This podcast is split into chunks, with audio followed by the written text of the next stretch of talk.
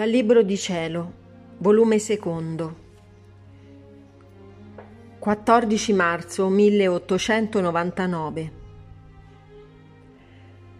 La malvagità dell'uomo costringe Dio a castigarlo. Questa mattina il dolcissimo mio Gesù, trasportandomi insieme con lui, mi faceva vedere la molteplicità dei peccati che si commettono ed erano tali e tanti che è impossibile descriverli.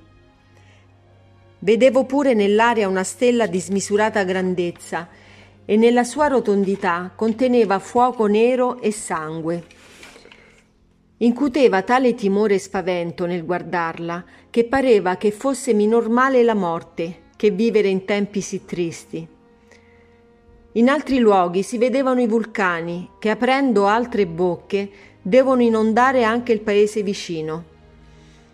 Si vedeva pure genti settarie che andranno procurando gli incendi. Mentre ciò vedevo, il mio amabile ma afflitto Gesù mi disse, Hai visto quanto mi offendono e quello che tengo preparato? Io mi ritiro dall'uomo. E mentre ciò diceva, ci ritirammo tutti e due nel letto e vedevo che in questo ritiramento di Gesù gli uomini si davano a fare più brutte azioni, più omicidi.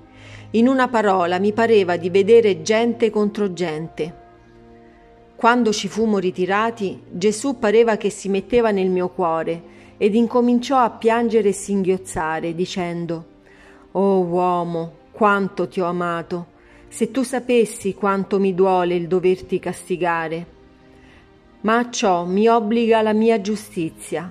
Oh uomo, oh uomo, quanto piango e mi duole la tua sorte.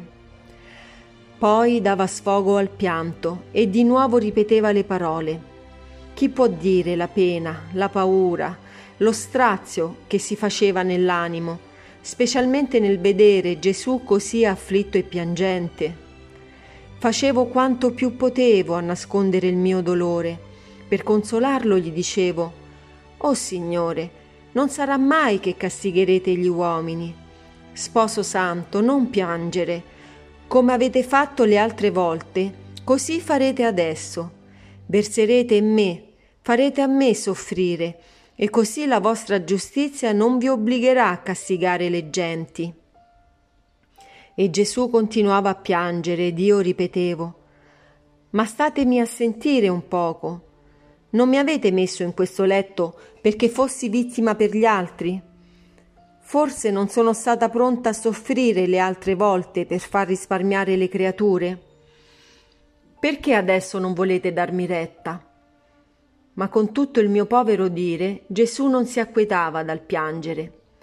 Allora, non potendo più resistere, anch'io ruppi il freno al pianto, dicendogli Signore, se la vostra intenzione è di castigare gli uomini, anche a me non mi regge l'animo di vedere tanto soffrire le creature. Perciò, se veramente volete mandare flagelli ed i miei peccati non mi fanno più meritare di soffrire io invece degli altri, me ne voglio venire, non voglio più stare su questa terra. Poi è venuto il confessore ed essendomi stata data la chiamata all'ubbidienza, Gesù si è ritirato e così è finito. La seguente mattina continuavo a vedere Gesù nel mio cuore ritirato e vedevo che le persone fin dentro il mio cuore venivano e lo calpestavano, lo mettevano sotto dei piedi.